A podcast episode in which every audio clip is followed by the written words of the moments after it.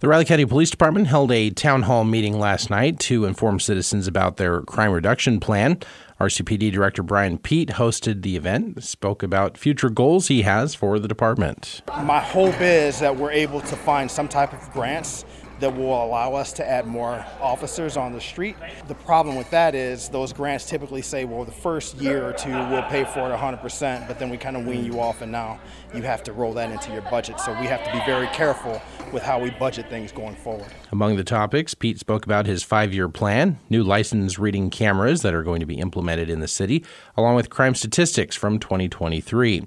The final of the three town halls hosted by R C P D will be held tonight at six o'clock at the Ogden Community Center. Geary County schools have received notification from the U S Department of Defense Office of Local Defense Community Cooperation that a grant has been approved that pays eighty percent of expansion costs at the new Morris Hill Elementary School on Fort Riley. The new school actually opened in August, enabling the closure of an aged nearby elementary school. Superintendent Reginald Eggleston says the expansion project will provide Morris Hill with a student capacity equivalent to two former schools. When we finish, that building will house up to five hundred ninety students. So at the end of this year, we will be able to fully open that facility and increase the number of students that's in there. It's right under three hundred students now. The grant announcement uh, ensures the project will be completed in time for the start of the upcoming school year in August. The Kansas Supreme Court released an order on Monday to reinstate electronic filing requirements in the state's district courts. The order will take effect today, requiring attorneys and other e-filing users to electronically file in cases that exist in the Kansas court's e-filing system, except for appeals to the Court of Appeals or the Supreme Court. That order also requires all new cases to be initiated through the e-filing system, except appeals that are made to the Court of Appeals or Supreme Court. Since regaining access to the Kansas e-court case management system in mid-December, district courts in the state have been updating it with new cases and documents filed on paper following the October twelfth cyber attack. So far, courts in forty-two counties have finished their updates to case management systems with new cases and paper filings made while the system was offline. Clay County has completed its work here locally. Riley, Geary, and Pottawatomie counties continue their work. Critics say a bill terminating a special education task force and replacing it with a new task force controlled by state legislators is a bad decision. Republican State Representative Christy Williams of Augusta chairs the House K through twelve Budget Committee and says she had the bill drafted in a way that will guarantee termination of the Special Education Task Force, noting the replacement task force would assume those responsibilities as the state looks to reshape the public education funding formula. We're responsible. We take the votes. We're the one that the school districts sue when they say that they haven't uh, gotten enough money. And it is the, it's the Kansas Supreme Court that put the responsibility on us. The new task force would comprise of eleven voting members, and the bill would grant Republican lawmakers the power to appoint six of those eleven voting members and control of the panel's chairman. Two members chosen by the Senate president and House Speaker must also be parents of K through twelve students. State Board of Education member Ann Ma of Topeka says school finance experts and others should be at the table with legislators on reshaping the school funding formula. You can eliminate the SPED task force in favor of a less qualified team, or you can do what's best for Kansas kids and keep the SPED task force in place so that we have a plan that is both equitable and adequate for all our special needs kids. If the bill goes through, the new task force would be appointed by September, and it would have less than three years to come up with potential formula changes to be implemented no later than twenty twenty-seven. Fort Riley is hosting a career fair aimed at helping soldiers transitioning out of the military. Organized by the Transition Assistance Program, the Hiring Our Heroes Skillbridge Exploration Fair is open to transitioning service members, veterans, and their spouses and caregivers of wounded warriors. It'll include about fifty participating employers and tools to assist with different career skills.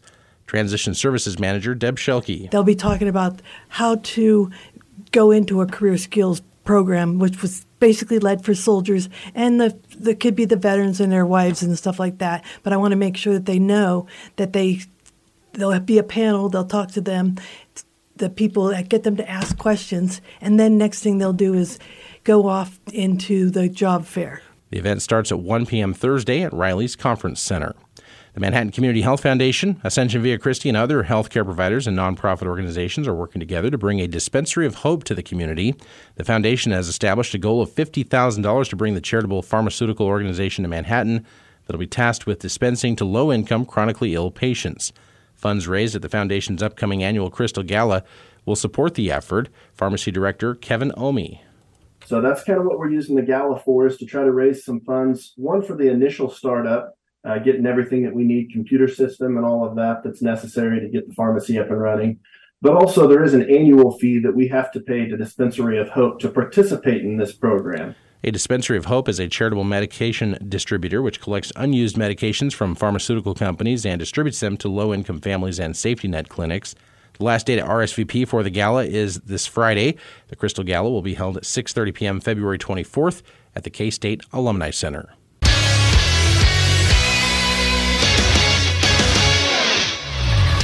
Good morning, I'm Troy Coverdale with your sports headlines at News Radio K M A N as K-Man's Morning News continues. Jaylen Moore tallied twenty-three, J V N McCollum added twenty-one, and twenty-third-ranked Oklahoma pulled away from K-State down the stretch last night for a seventy-three fifty-three win at Bramlage.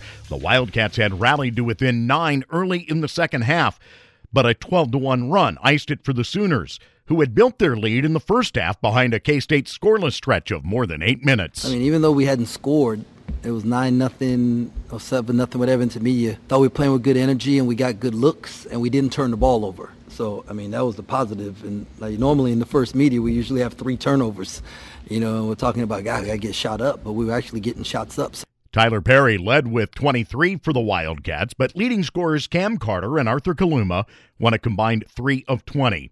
Coach Jerome Tang says despite a third straight loss, this is not the time to panic. We're four and four in the best league in America, all right? And I've said from the very beginning of the year, like when this whole thing, like you get nine wins in this league, you go into the N C double A tournament. Uh, nothing has changed for us. Right? It's just the order in which things happen. Sometimes people make a bigger deal out of it than needs to be. K-State will visit Oklahoma State on Saturday at one on News Radio K M A N and one oh one point five K-Rock. Hunter Dickinson and K J Adams each had sixteen last night as number eight K U beat Oklahoma State eighty-three fifty-four.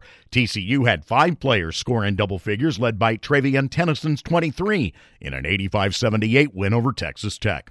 Two more games on tap tonight in conference play, with Cincinnati visiting West Virginia, Baylor traveling to U C F. Now at number two in both the A P Top twenty-five and Coaches Poll, the K-State women's basketball team tries to run its Big twelve mark to ten and oh tonight when it visits Oklahoma. The Wildcats have rolled off fourteen straight wins going into the matchup, including a seventy-four fifty-seven win over the Sooners three weeks ago at Bramlage. That decision is the only loss the Sooners have suffered in league play, as they've won four straight since. The highlight of that stretch, a ninety-one eighty-seven win over then number ten Texas in Austin. Coverage at five thirty tonight on News Radio K M A N and Sunny one oh two point five. The tip-off is just after six. Last night's high school basketball action in the area. In boys play, Blue Valley Randolph down Frankfurt fifty-nine forty-eight. The Junction City boys over Blue Valley Northwest sixty to fifty-three, and Hanover dropped Valley Heights fifty-five forty-five. Girls action, Frankfurt downing Blue Valley Randolph fifty-five thirty. Hayden over Junction City seventy-one to twenty. Hanover defeats Valley Heights fifty-nine thirty-seven, and Reno County clips Flint Hills Christian thirty-six thirty. The Big twelve's first-ever sixteen-team football schedule was announced Tuesday, setting up K-State to open the conference slate in Provo against B Y U September twenty-first. The Cats will play their Big twelve home opener against Oklahoma State the following weekend before a bye, ahead of trips to Colorado and West Virginia on back-to-back weeks. The annual Sunflower Showdown moves to October twenty-sixth this year at Bill Snyder Family Stadium. Then the month of November will include two home and two away, a matchup at Houston, home games with Arizona State and Cincinnati, then a trip to Iowa State to close the season November thirtieth. The Cats will open their season August thirty-first with U T Martin visiting, followed by a road trip to Tulane and a Friday or Saturday date against Arizona in Manhattan. In conjunction with the conference schedule being announced yesterday, Kansas officials confirmed each of their home games will be played off campus while redevelopment of Booth Memorial Stadium is underway. The four Big twelve games the Jayhawks are on the docket to play will be contested at Arrowhead. Their non-conference games will go to Children's Mercy Park.